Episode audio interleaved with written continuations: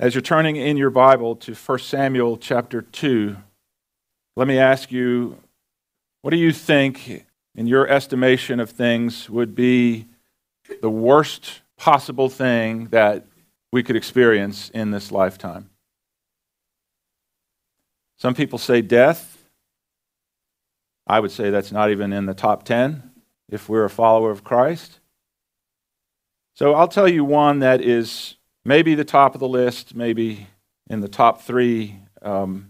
Kind of kind of hard to quantify this uh, in in some ways, but I think that one of the worst things that we could ever experience in this lifetime would be for God to go silent, to stop speaking, and for us to continue going through the motions like nothing at all has happened. Some would say perhaps our nation is already there.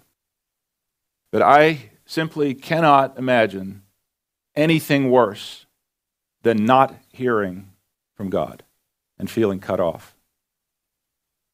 This period of time in history that we're going to look at in 1 Samuel was a time in history where God was silent and it is a it's a grueling time for me to imagine living in. Last week we were introduced to Hannah whose personal life was barren and filled with trouble at a time when the life of the nation was also spiritually barren and filled with trouble and we saw how Hannah prayed to God for years that God would give her a son and in return she made a vow to give him back to God to serve God all the days of his life. And after many years of waiting, God did give her a son, and they named him Samuel. And in fulfillment of her vow, after Samuel was weaned, after he was old enough, she did this heart wrenching thing. But she kept her vow to God. She took young Samuel back to the tabernacle at Shiloh. She dedicated him to the Lord, and she left him there to grow up in the service of the Lord under priest named Eli. Now, for us to hear that young Samuel grew up in the tabernacle of God, serving the Lord there, sounds like a very pure and desirable situation for him to be in. But sadly, it was not only the nation that was corrupt, as we saw last week and as we saw in the book of Judges prior to that, it was also the tabernacle itself that had become corrupt. That same tabernacle that we studied about last year in our journey through the Bible now, which was designated by God to be a holy place, had actually become a place of willful, ongoing sins committed by the priests who were serving in the tabernacle, the very ones who were ordained by God to be his representatives to the people. Now, at this time, Eli and his two sons, Hophni and Phinehas, were priests in the tabernacle, and yet these verses begin to reveal the level of wickedness that Eli's sons were involved in. Let me just share some of these verses with you to help set the tone. And 1 Samuel chapters 2 and 3 that we're going to be in today are written in a rather like a tapestry. Throughout those chapters, there are dark threads that are woven in of the evil taking place, but alongside that, there are also some other threads that are woven in. So let me just skip through some of these verses that give us an idea of the spiritual condition of Eli's two sons, the priests in the tabernacle. 1 Samuel chapter 2, verse 12. Now the sons of Eli were worthless men or corrupt men. They did not know the Lord. Wow, how about that? Just right off the bat. The priests did not know the Lord. Stunning. Verses 22 and 23. Now Eli was very old, and he kept hearing all that his sons were doing to all Israel, and how that his sons and, and how they lay with the women who were serving at the entrance to the tent of meeting. So he said to them, Why are you doing such things? For I hear about your evil dealings from all the people. Chapter 3, verse 13 says that his sons blasphemed God. Now, throughout the book of Judges, and then again last week, as I said, we've seen the evil taking place in the nation. And now, as we zoom in a bit closer, we get a glimpse of the evil taking place in the church. And I use the word church just to put it in modern day terms. It was the tabernacle, of course. So as we look at this picture, we see these very dark brushstrokes on the canvas.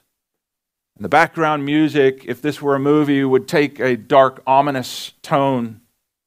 We might be tempted to wonder where God is in all this because when things are at their darkest, it is sometimes tempting to wonder where God is, to wonder if He's still at work and how He could ever salvage anything good from such dreadful circumstances.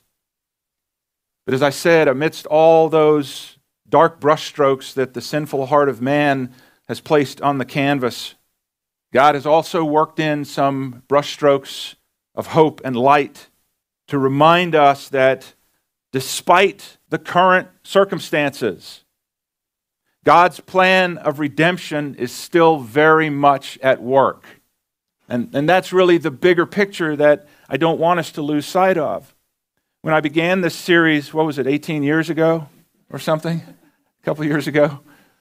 I said one of the things that I want to try to do as we go through the whole Bible is to trace God's theme of redemption from beginning to end. And we saw the very first prophecy in Genesis 3:15 about how God said he was going to send a Savior. He was going to send one who was going to make all this right in the end. And so now we followed that through, and in these very dark times here, we have to pause and wonder God, where are you? Are you still at work? Have you given up on these people that you call your own who have turned their back on you again and again and again? They're living in willful sin. God, have you abandoned them? Are you done with them? Well, I'm thankful to say that in the darkness, woven throughout all those verses of sin and corruption, we read verses like this in 1 Samuel chapter 2 verse 11. The boy that is Samuel ministered to the Lord before Eli the priest. 1 Samuel 2:18. But Samuel was ministering before the Lord. Chapter 2, verse 21. Meanwhile, the boy Samuel grew up in the presence of the Lord. Chapter 2, verse 26. And the boy Samuel continued to grow in stature and in favor with the Lord and with men. Chapter 3, verse 1. And the boy Samuel ministered to the Lord before Eli. One more. Verse 19 of chapter 3 The Lord was with Samuel as he grew up, and he let none of his words fall to the ground. And what we're meant to see here is even when things are at their darkest, God always has a man or a woman or a boy or a girl through whom he can work. You may remember the story of Elijah the prophet, who was a powerful, powerful tool in the hands of God. And yet, Elijah once reached a place where he felt overwhelmed and outnumbered and discouraged and wanted to die.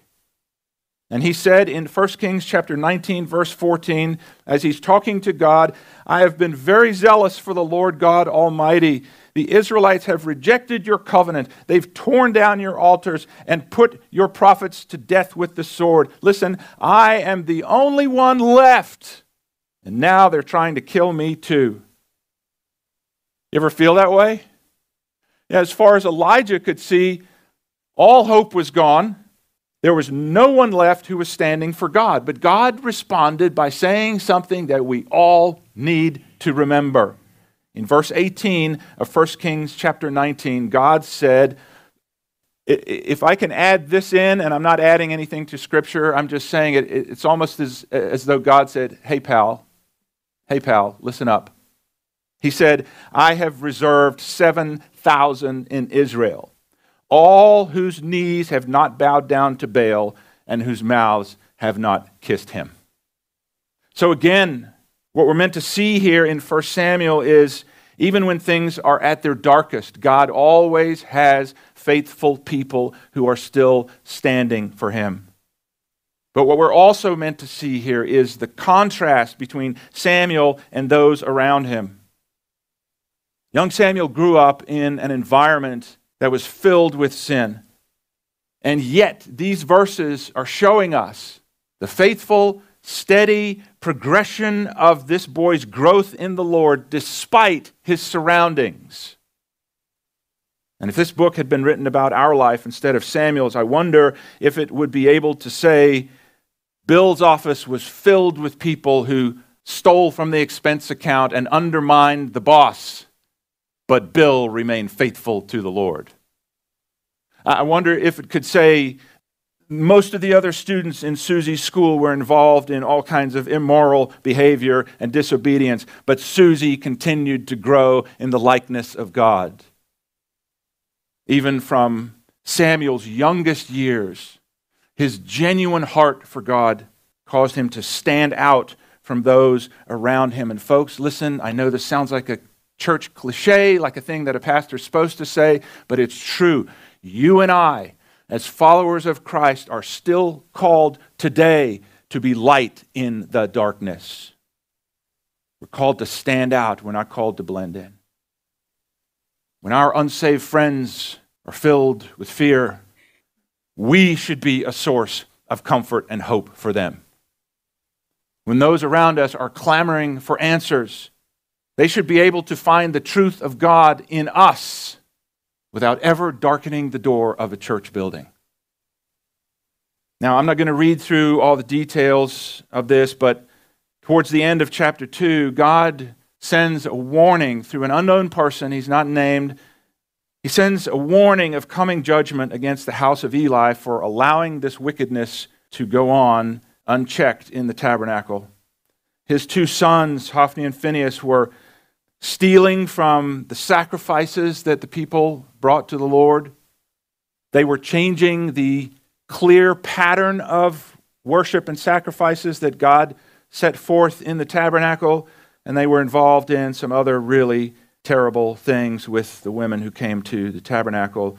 Starting in verse 27 of chapter 2 and going to the end of that chapter, God says he's going to bring judgment on Eli and that both of his sons are going to die on the same day. So here's a snapshot of where things stand so far. The nation has turned away from God. Now, don't miss this. They're still going through all the religious rituals, but they're serving idols on the side. Hello. I know we would never think of going through church rituals week after week and yet pursuing idols when we get out of here, or even when we sit in here in our thoughts. It's a battle, isn't it, folks? Come on. It's a battle for all of us. So the nation had turned away from God.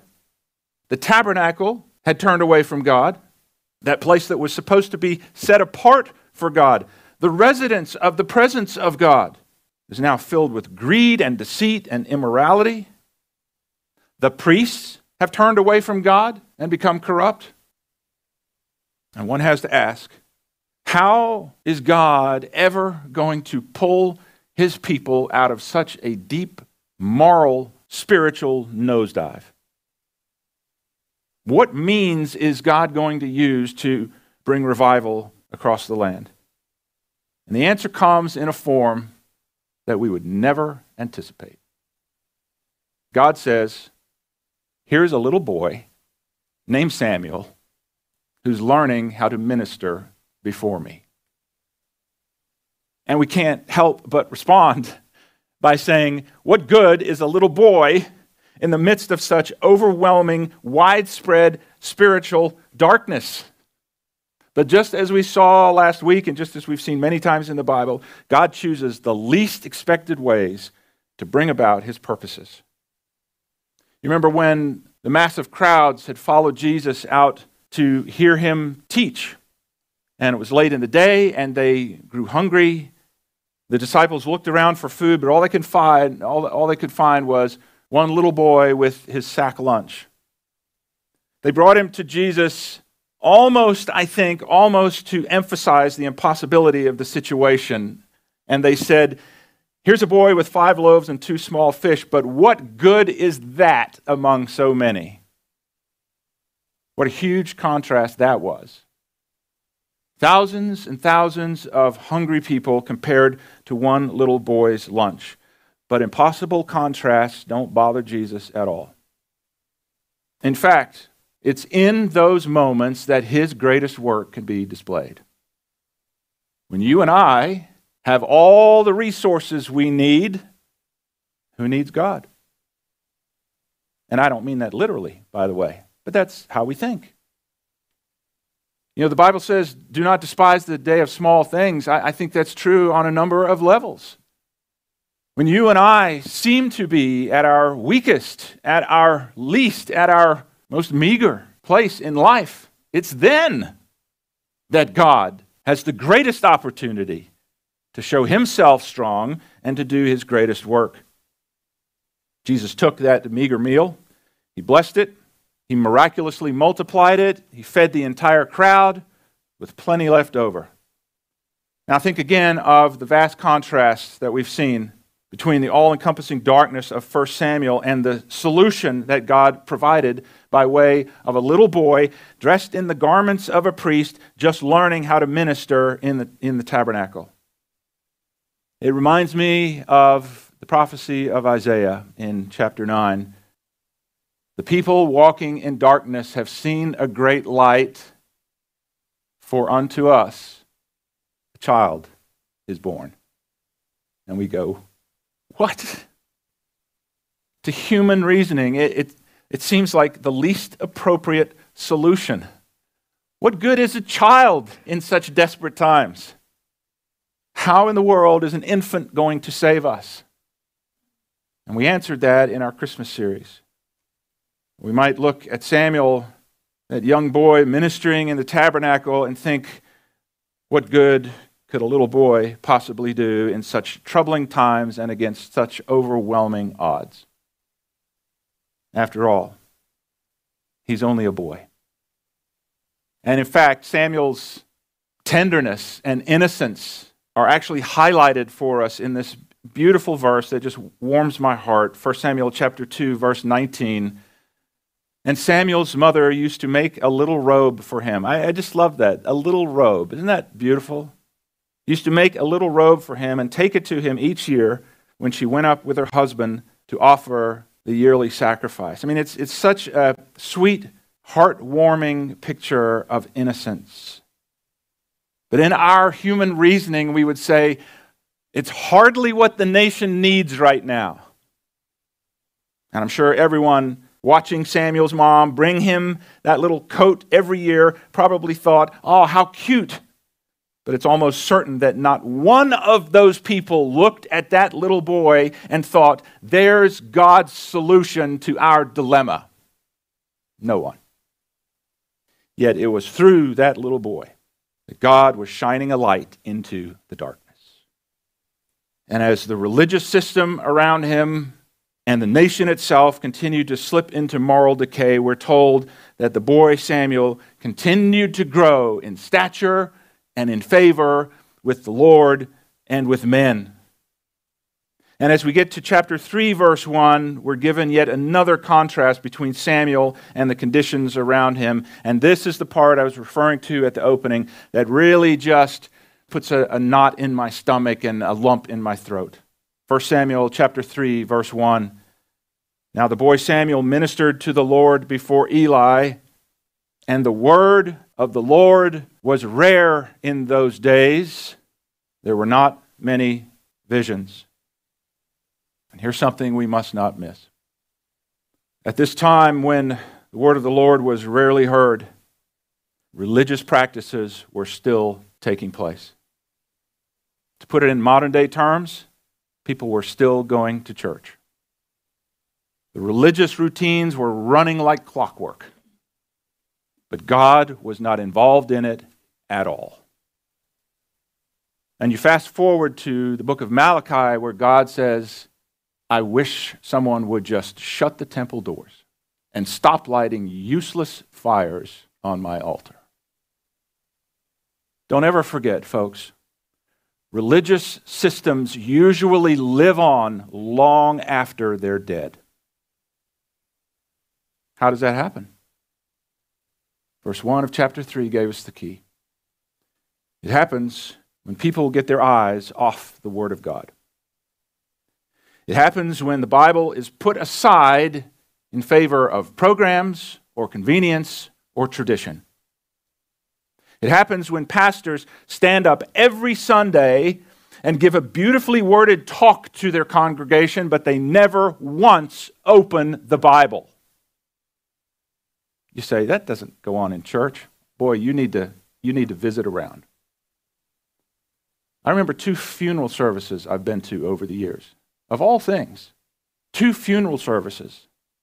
They had these lovely, well thought out, eloquently worded speeches by the pastor, and not one verse of scripture was shared. At a funeral. And I left feeling empty and cold and depressed because it was just empty routine. Oh, it was in a church building with church pews and hymnals and stained glass windows and a steeple and all that stuff. But God was nowhere to be found. His word was not spoken. And when the word of God stops being proclaimed so that people can be instructed by it and guided and convicted and corrected, then that group or that church or that denomination or that country is headed for disaster. They're headed for spiritual and moral collapse. And that's precisely where Israel ended up here. And what was the real cause of the problem? I say it now for the third time. The word of the Lord was rare in those days. There were not many visions.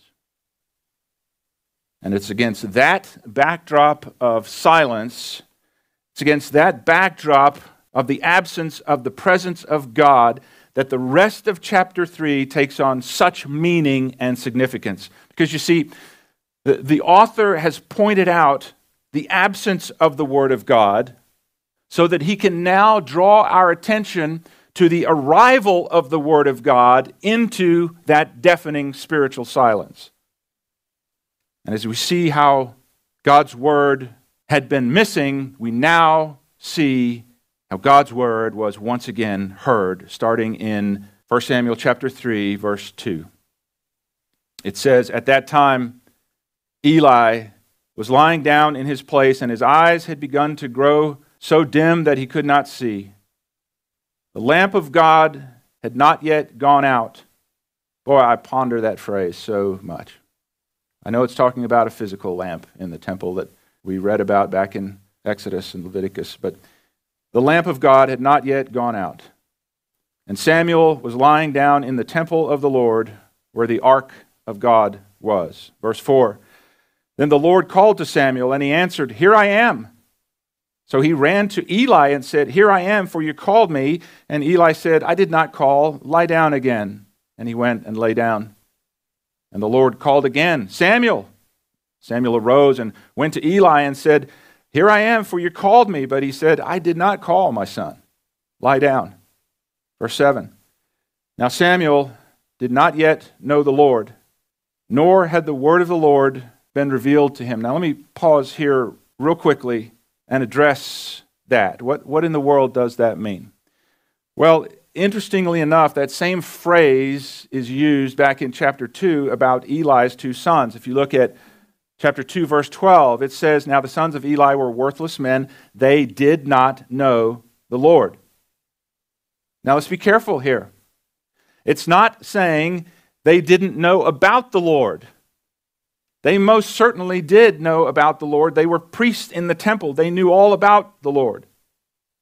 But they had no relationship with the Lord. And the difference between Eli's sons and Samuel is that Eli's sons did not know the Lord, but it says of Samuel, Samuel did not yet know the Lord.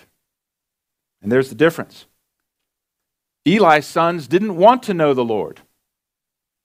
But Samuel did. And he was moving in that direction. Because listen, God always saves those who call upon him by faith. The problem was not that Eli's sons never had an opportunity to truly know the Lord and be saved. The problem was that they turned down every opportunity that God gave them to be saved. Because Romans tells us that everyone who's ever been born in some way or another knows the truth, and they have a chance to accept it or reject it. And the terrifying truth is a person can reject God and reject God and reject God until one day their heart becomes hardened and they don't even care about hearing his voice again. That's why I would plead with you to listen to the warning in Hebrews chapter 4, verse 7. Today, if you hear his voice, do not harden your heart. And that's what has taken place here in this chapter. Eli's sons have repeatedly refused to actually know God and in response to that, they are wasting away in their sin. But little Samuel longs to know God. And in response to that, God now begins to reveal himself to Samuel. So let's pick up again in 1 Samuel chapter 3 verse 8. And the Lord called Samuel again the third time. And he arose and went to Eli and said, Here I am, for you called me. Then Eli perceived that the Lord was calling the boy. Therefore Eli said to Samuel, Go lie down, and if he calls you, you shall say, Speak, Lord, for your servant hears. So Samuel went and lay down in his place. Verse 10 And the Lord came and stood, interesting, and called as at other times, Samuel, Samuel. And Samuel said, Speak for your servant hears. And in the four verses that follow this, God gives Samuel this awful message of judgment that Samuel has to now go and deliver to his boss, if you will, Eli. Young Samuel has to tell Eli that God is going to destroy his family. And right here, Samuel has just been given his first test as a prophet of the Lord. Will he be obedient and say everything that God told him to say, or will he choose to hold back and soften the message?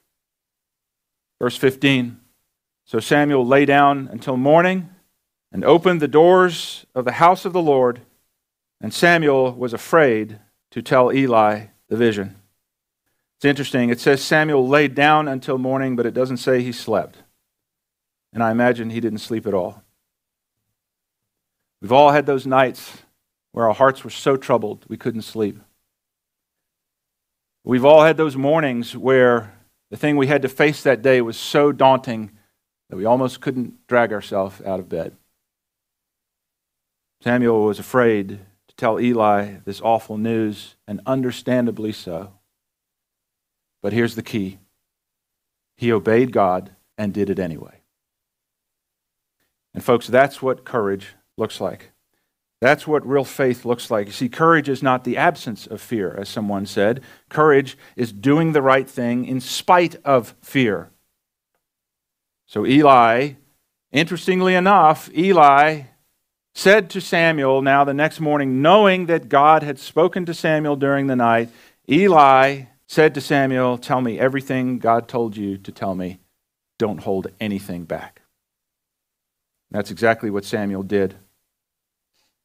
And that one initial act of obedience to speak God's truth became the foundation upon which Samuel was firmly established as a prophet, both in the eyes of God and in the eyes of people. We see this towards the end of the chapter in verses 19 and 20. It says, And Samuel grew, and the Lord was with him, and let none of his words fall to the ground. What a statement. And all Israel, from Dan to Beersheba, knew that Samuel was established as a prophet of the Lord. Verse 21 And the Lord appeared again at Shiloh, for the Lord revealed himself to Samuel at Shiloh by the word of the Lord. And as this chapter closes, we see one final contrast, and this is the best contrast of all. This chapter opened in verse 1 with the grim news that in those days the word of the Lord was rare. It's as though God was nowhere to be found. But the chapter closes with the glorious news that the Lord appeared again and revealed himself. How? How did he reveal himself? By the word of the Lord. All because God found one faithful person who was eager to listen and willing to obey. The drought of not hearing from God's word was suddenly broken. And God spoke and made his presence known once again. And I, have to think how, how blessed Israel was that God sent his prophet Samuel to bring his light into their darkness. But I also have to think how much more you and I are blessed today. We don't have to pray and hope and wait and long for God to send a prophet to us because God has already sent his prophet to us. Hebrews chapter 1, verse 1. Long ago, at many times and in many ways, God spoke to our fathers by the prophets, but in these last days he has spoken to us by his Son. And the light and life that God's Son brings is available to everyone who will turn from their sins and call upon him for salvation. I wonder if you've ever done that. Have you ever come to the place where you have recognized your lost condition before a holy God?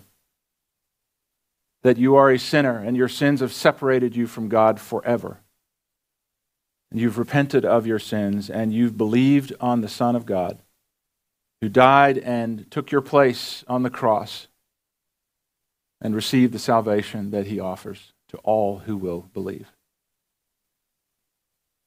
Man, this chapter starts out dark. In those days, the word of the Lord was rare. What a horrible time that must have been. And it seems dark, it, it seems hopeless. And yet, God brings a little boy into the scene through whom he will change everything. Before the chapter is over, the word of the Lord is heard once again. Hey, can I just say on a personal note to you if you have been at a place in your life where you feel cut off from God, you feel that you're living in deafening silence, God is ready to bring His word into your world once again, into your circumstances once again. You simply need to call out to Him. And He will, as He did to Israel, come and revive you and bring His word into your life again. From this place here, this moment in history, God used this young boy, Samuel, to create a turning point in the narrative of Israel, and we'll see that in the coming weeks. I thank God so much for young Samuel, who was willing to stand for the Lord when all those around him had turned away. May that be true of all of us. You've been listening to a broadcast from Life Point Church in Greenville, South Carolina. If this ministry has touched your life in some way, we would love to hear from you. Just visit our website at www.lifepointsc.org for more information. Or, if you prefer to reach us by letter, you can write to us at P.O. Box 27036, Greenville, South Carolina 29616, USA. Until next time, may God bless you as you continue to follow Him.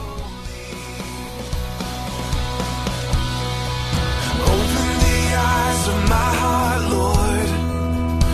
Open the eyes of my heart, I want to see you. I want to see you. Open the eyes of my heart. eyes of my heart, I want to see you. I want